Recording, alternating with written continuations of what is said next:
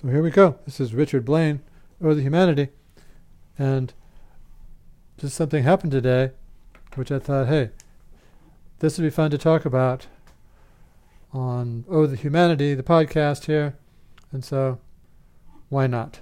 It w- something funny came up uh, in a group that I'm in, and had to, had to do with the Mormon Church, and uh, it was an article from something they call uh, Babylon Bee, which I don't know if you ever heard of it, but Babylon Bee is just sort of a satire website. Now, before I get into all that, I'm going to play a little music in the background, just for fun. Maybe a little too soft.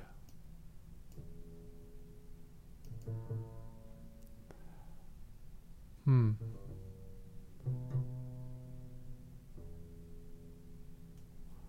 Well, sorry about that. I was I was expecting the music to like start a little faster. Let me go over here.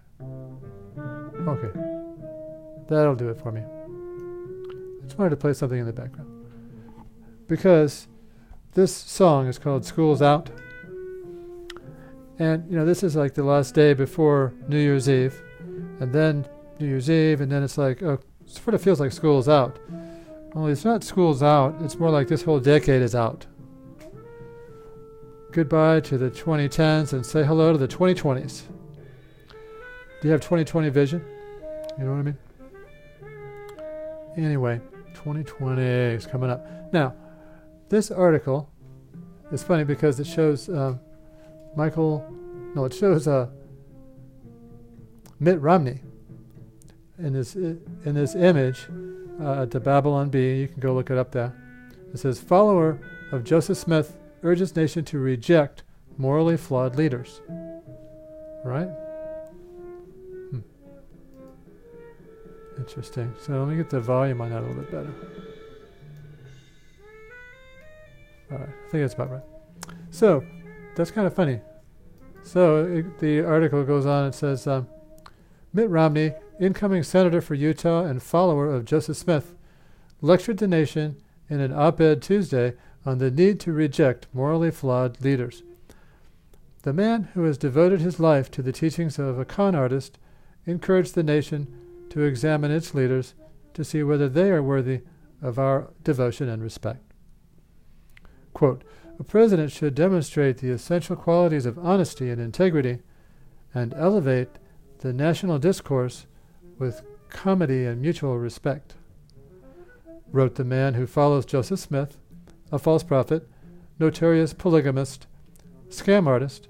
Uh, he pointed out that the president hasn't shown himself to be honest or forthcoming in his dealings with opponents and other countries, while Joseph Smith's own prophecies failed to come true over and over again, and while the Mormon Church continues to deceive its members by covering up its past, etc., etc. So there's the article there. So anyway, so after that was posted, I I kind of got a chuckle, and then I came up with some commentary of my own, which is what I really wanted to share. I don't want to share somebody else's article. What about what I'm saying? So I thought to myself, I wonder. I was just wondering if there's a market for CMM contemporary Mormon music. Because, you know, in Christian world we have what's called CCM, Christian contemporary music. So what about CMM?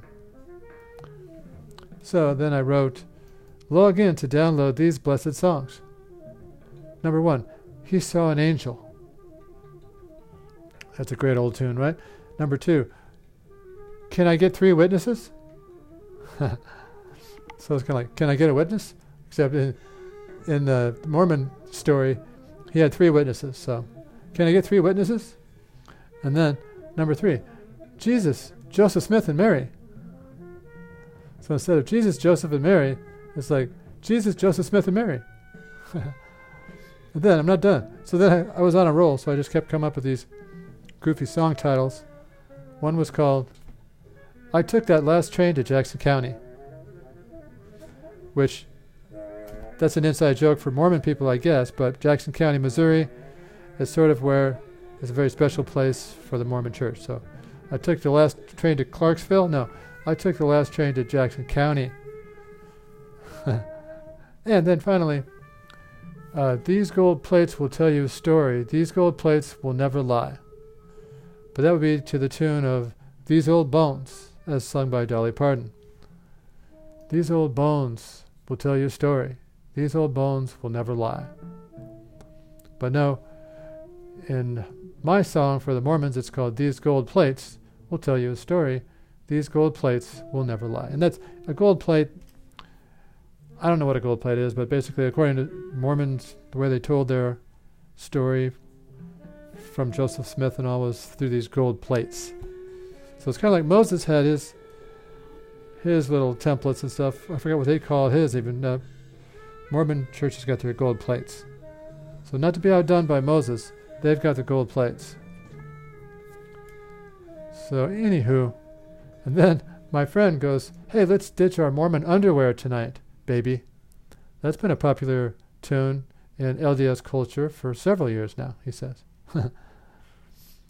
oh, I see. And then he, there's a link to uh, the secrets of Mormon underwear, reve- underwear revealed.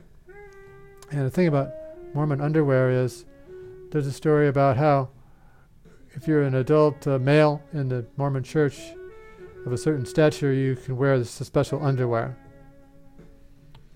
Right? And then I had a joke somewhere. I can't find it now. Oh, yes, here it is. So here's my joke then, based upon the underwear. It says, okay, here's on my date. Listen, honey. I'm talking to my date now. If I was allowed to take off my underwear, it'd be you I'd take them off for. Right? Listen, honey, if I was allowed to take off my underwear, of course I'm a Mormon, I'm, I'm wearing a special underwear, I'm not allowed to take them off, but if I was allowed, it'd be for you that I'd take them off. Anyway, and then I, I said, hey, that's what they call free thinking, Mormon style. Right? I'm a free thinker. I can think about possibly taking off these Mormon underwear. Now, I wonder if those underwear are golden underwear. I hadn't really thought about that. So, the other thing I wanted to look into was let's look at that article in the Atlantic.com. See if that pulls up. But if it doesn't, oh yeah, here it says Mormon underwear, Mormon underwear revealed. The Church of Jesus Christ of Latter-day Saints released an informational guide to template garments on their website. Why have these clothes been such a source of fascination in American culture? I don't know, maybe because they're underwear? Mormonism has long been a source of cultural fascination and sometimes suspicion in America. You think? Anyway, I don't want to read that article, but you can look it up if you want to at theatlantic.com. The article is called Mormon Underwear Revealed. Now, kind of the reason that I brought all this stuff up is because way back not way back, but let's say six months ago or so, I wrote an article called Chapter of Moroni, which, if you don't know what that means, uh, Moroni, that is a chapter in the Book of Mormon. I'll turn the music down slightly.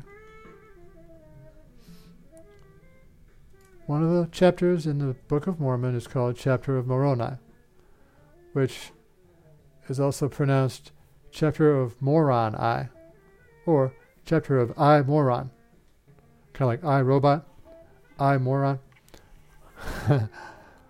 I'm just making a bad Mormon joke there, but now is it considered un-American to make jokes that relate to somebody's religion, though? Because I know it's very, very, very serious to joke about one's religion in this country where we treasure freedom of religion. We sure do. So I apologize to all the Mormon peeps out there, and also to the ex Mormons out there. Kind of like the friends I was telling you about that I met uh, when I met that uh, Dave uh, Dave somebody, I forgot his last name, from Dying Out Loud. I'll just call him Dave from Dying Out Loud. But his friends were ex Mormons, and I don't want to insult them either. But anyway, I wrote this article, this chapter, and let me just read a little bit of it. Chapter of Moroni. All right. I wrote what I felt was going to be the final chapter in this piece I've been working on, writing about not believing in God anymore. Then I was on the phone with what I felt might be a business accountability partner. I made the mistake of mentioning a bit about this writing that I've been doing, and this gentleman was very happy that I brought that up and wanted to share something. Huh, that's cool. So I said, Sure, what's up? Well, I was invited to a join.me meeting area. I don't know if you're familiar with join.me, but you can go there, two, three, five people, ten people, whatever. We can all join at the same time and have a web camera and see each other's faces and stuff and discuss documents and such. So he invited me to this meeting area and showed me some slides being created on the fly in Photoshop. So he didn't have anything ready to go, but he tried to create them on the fly about the history of the Mormon Church. Wow. So I thought he was going to talk about something else, but anyway. He shared about key passages from their Book of Mormon. Isn't that a Broadway show, by the way? And I didn't stop him. I mean, I wanted to let him sort of put all his cards on the table. Plus, I had never heard uh, the Mormon church story from a devoted believer before. Now, let me just check if I'm recording. Still recording. Thank you. Thanks, God. Every time I say, thank you, God, or, or I mean, I hope to God something, this or other, my, my wife will be like, who's your God? Who's your God? It's a figure of speech, all right? I don't, I'm, I'm not actually talking to a God, as we all know. Now, as not we, we don't all know, but as I happen to know or believe now is that there's no God, so it's just a figure of speech. Now, so he, this guy was sharing about key passages from the Book of Mormon. Um, there were pictures of plates, which I deduce are things that people used to write on, and they have to be translated, and about half of them have yet to be translated. Hmm. So these are kind of, uh, who knows, some sort of angelic writing, so you can't really, nobody really knows the language. Now, he actually drew a rough globe of the world and continents to point to, to point to what happened over by Israel and later what happened over by present-day Guatemala. There was a 14-year-old boy who apparently was visited by God, quote unquote, and there were three witnesses. That's why my song title was, Can I Get Three Witnesses? Now, these would be referred to as the spiritual witnesses, most of whom, or all, would later be kicked out of the church. But they never denied their witness stories, I was told, and apparently that's important. Uh, later on, there would be eight more called the empirical witnesses. Okay. Now, these plates made it up to New York at some point, and later there's the Exodus to Salt Lake City and Brigham Young University, etc. So, if you were unhappy with the story, which became the Bible coming out of Israel uh, 1700 years ago, there's another story now, which was the one designed for North America, or the Americas, I guess, since it started in or around present day Guatemala. And now there's another book to read, Book of Mormon, which apparently quotes verbatim from uh, Isaiah and a few other Old Testament books but then provides a bit of new stuff that sounds curiously like the New Testament, but is for us folks here on this side of the world. So when I protest a few points that he asks with puzzlement, you don't even believe in God? And then the usual proof of God because there are so many amazing aspects to observe in nature, and thus there must be a God, and thus Mormonism, shake my head emoji. Yes, biochemistry is amazing. Humans are fascinating too, the creators of the thousands of God stories we've seen pop up over the years, the Book of Mormon being one of them. But I don't think he heard or understood my explanation of what I've been writing about. He says that talking about Mormonism is the thing he loves doing the most in life. It was a one way dialogue, though. He was the answer, and he is talking to me to shine that light on me. There was no information exchange happening back and forth, you know what I'm saying? I was seen as a perfect opportunity, a guy who had seemingly left the Christian faith, and who better to talk to for a Mormon evangelist? And he really wants me to read the book. This reminds me of a network marketing company that I've been involved with some, and they have a lot of good services to offer that people use every day.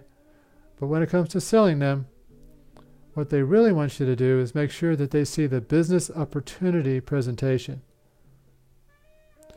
That's the awkwardness aspect. What if they have a particular need for, say, I don't know, electricity or a wireless plan or a virtual MD or doctor? Can I just sell that? Well, I could, but wouldn't make much profit. Just show them the plan. The plan, the plan, the plan. That's true. The, this uh, network marketing place, you go to their meetings and then they chant. It, it is like a cult. They start chanting the plan, the plan, the plan. oh, that reminds me of some old TV show. That, that shows you how old I am. I'm not even going to go there. But there was this little three foot tall guy on an island somewhere. Do you know what show I'm talking about? He had some expression. It was kind of like the plan, the plan, the plan. Well, when it comes to the Mormon or Christian plan, it's much the same. It's the end game. Show them the plan, sign them up. Of course, that will only happen once God gets a hold of them and does the work, wink, wink. I let my new friend tell the story of Mormon. It's out there now. And surprisingly, I still don't believe in God, even though Joseph Smith says he had a vision of God in 1820. Somehow I still come down on the side of God being a story told by people. Interestingly, Smith was already trying hard to be a devout Christian before coming up with his new plan, his new path. In other words, it's not like he was an atheist or a Buddhist and was visited by the Lord, our Lord. So he was already trying to be a Christian. Now, as I've mentioned before in a previous chapter, Mormonism is basically a denomination of Christianity. They started off as Christians, they still read the Christian Bible in addition to the Book of Mormon, and pray to Jesus. Since I was already a Christian before I wasn't, I can't see venturing down another God path. I want to be what I am, a human being. Anyway, oh, then I write uh, a little bit something a little bit more something which I kind of like. It says, I encourage you at this point to check out the timeless classic by Edie Brickell and the New Bohemians, What I Am. I'm guilty of not paying enough attention to the lyrics in my life as a bass player, and even that's an excuse. I'm a musician, not just a bass player, and even though this tune had a great bass and drum feel, set up by a catchy linking a lilting guitar riff, I should have paid more attention to the lyrics, which are poetic philosophy. From the start, it's I'm not aware of too many things. That's honesty when it comes to talking about God or creation or the human species, uh, the human species' purpose on this earth, if we have one. I'm not aware of God or Jesus or Joseph Smith. Not really. Philosophy is the talk on a cereal box. Religion is a smile on a dog. Those are additional lyrics from that Edie Brickell tune, who, by the way, uh, is up from up that part of Texas, Dallas area. I used to live up there. And the players that she had in her band were all from North Texas State. Good jazz players, you know what I mean?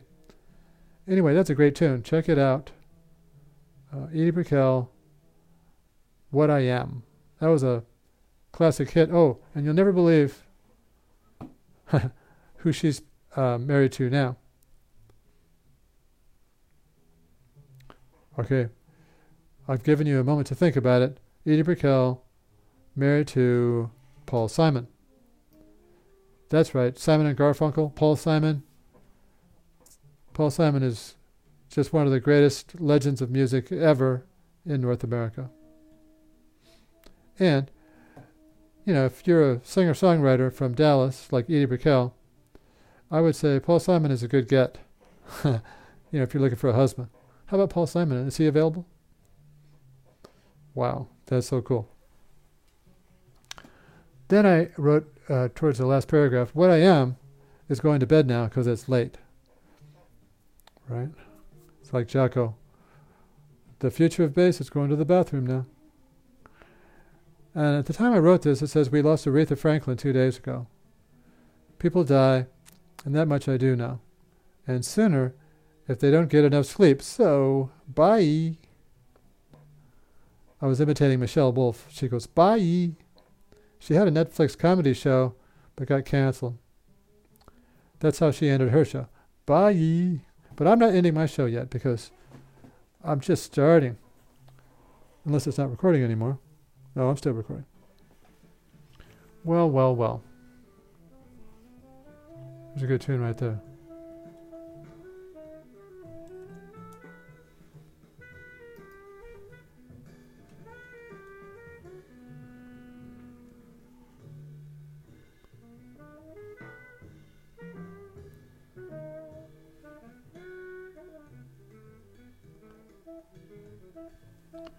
Now, that sax player that I'm listening to is Matt Renzi. R E N Z I. All right. Just a guy that I happen to like a lot. Um, I used to be a jazz reviewer, and I wrote a lot of articles about Matt Renzi, so I like listening to him. That is true. Now, we're no longer on School's Out song. We're on a song called um, Circolazione. Circolazione. I don't know how they say it in Italy, but that's how I say it. Beautiful. I'm going to get back to my group of people here talking about stuff. Mitt Romney. Wow. But I can't say much more about the Mormon faith because I was never a Mormon. I just look at it uh, in befuddlement. People still believe in it, and uh, they have some unusual practices, but in the end, they believe in Jesus Christ, that he was buried and rose again. That's what they believe. Sure do. Finally, uh, I wanted to talk about this guy named Bill Gothard. Um, when I was on a previous episode, I mentioned I, it was called Bill Goddard. Well, I mispronounced his name. It's actually Bill Gothard, G O T H A R D. And turns out he became um, infamous for a lot more than being a strange Christian leader. He became infamous because of harassment and sexual abuse. Release the accusations. So there's an article on patheos.com called The Disturbing Legacy of Bill Gothard. It says a lot about today's Christian right. Right? the founder of the fundamentalist organization called Institute in Basic Life Principles, or IBLP. And a man whose last name does him no favors here. He's on that list, and his downfall, downfall says a lot about the problems within the conservative Christian movement. I mean, I'm, I'm not necessarily agreeing with this article. I'm just saying that I know about this guy because when I was in college in a campus Bible fellowship, we all jumped on a bus, headed down to Fort Worth, and went to one of his big rallies and got some of his books and etc. Well, in reading this article, it turns out that Gothard was placed on leave from the IBLP in 2014 after approximately 34 women claimed he had sexually harassed them. That was on top of accusations of molestation and failure to report child abuse. An internal investigation, you're never going to believe this, found no evidence of criminal wrongdoing, but at least agreed that he had acted inappropriately. The leave became permanent. The women eventually filed a lawsuit. So, anyway, so this is the guy. it's funny. The guy that we drove all the way from Iowa to Fort Worth to listen to his little rally, Bill Gothard. Now, I don't necessarily think that he has anything to do with the political right, maybe the Christian right. I don't, I don't even know because I've left the Christian right. I don't know what I am politically, but I don't want to. I don't talk about politics politics on this podcast, which is called "Oh the Humanity." I talk about being a human being and not needing to be, or not trying to be, an angel of some sort, or some sort of son of God, or always in prayer, praying without ceasing to God, to Jesus. That would be like a wasting time without ceasing because there's no Jesus that's on the other end listening to me. Right? There's nobody hearing me. It would be like wasting time without ceasing. now, on the other hand, when you're meditating, you're pretending, you're just relaxing. And so if you experience physical benefits by praying to Jesus, uh, you know, a lot, and you think, hey, you know, I feel a lot better because I'm praying a lot to Jesus. Well, there are benefits from just meditating. So it could be that you're relaxing yourself. You're feeling some calm because by believing in a in in a mythical being that's not real, but you actually believe it, it could probably calm you down. Everything's going to be all right. It's like that one song I was sharing about. It said God above and everything's going to be all right no matter what the world throws at you. Yeah, well, go ahead and pray if you want to, but uh, I'm not going to pray into the mist. But I do believe in talking to other human being friends, learning from them, they learn from me, and we've got each other's back, as I said in the last episode. And so, before I go, I'm going to take a swig of moonshine. Mm-hmm. A little more sax playing, please.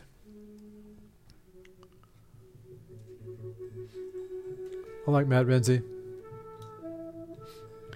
He just hauls up, grabs his guys, goes to the studio, and makes a record. Boom.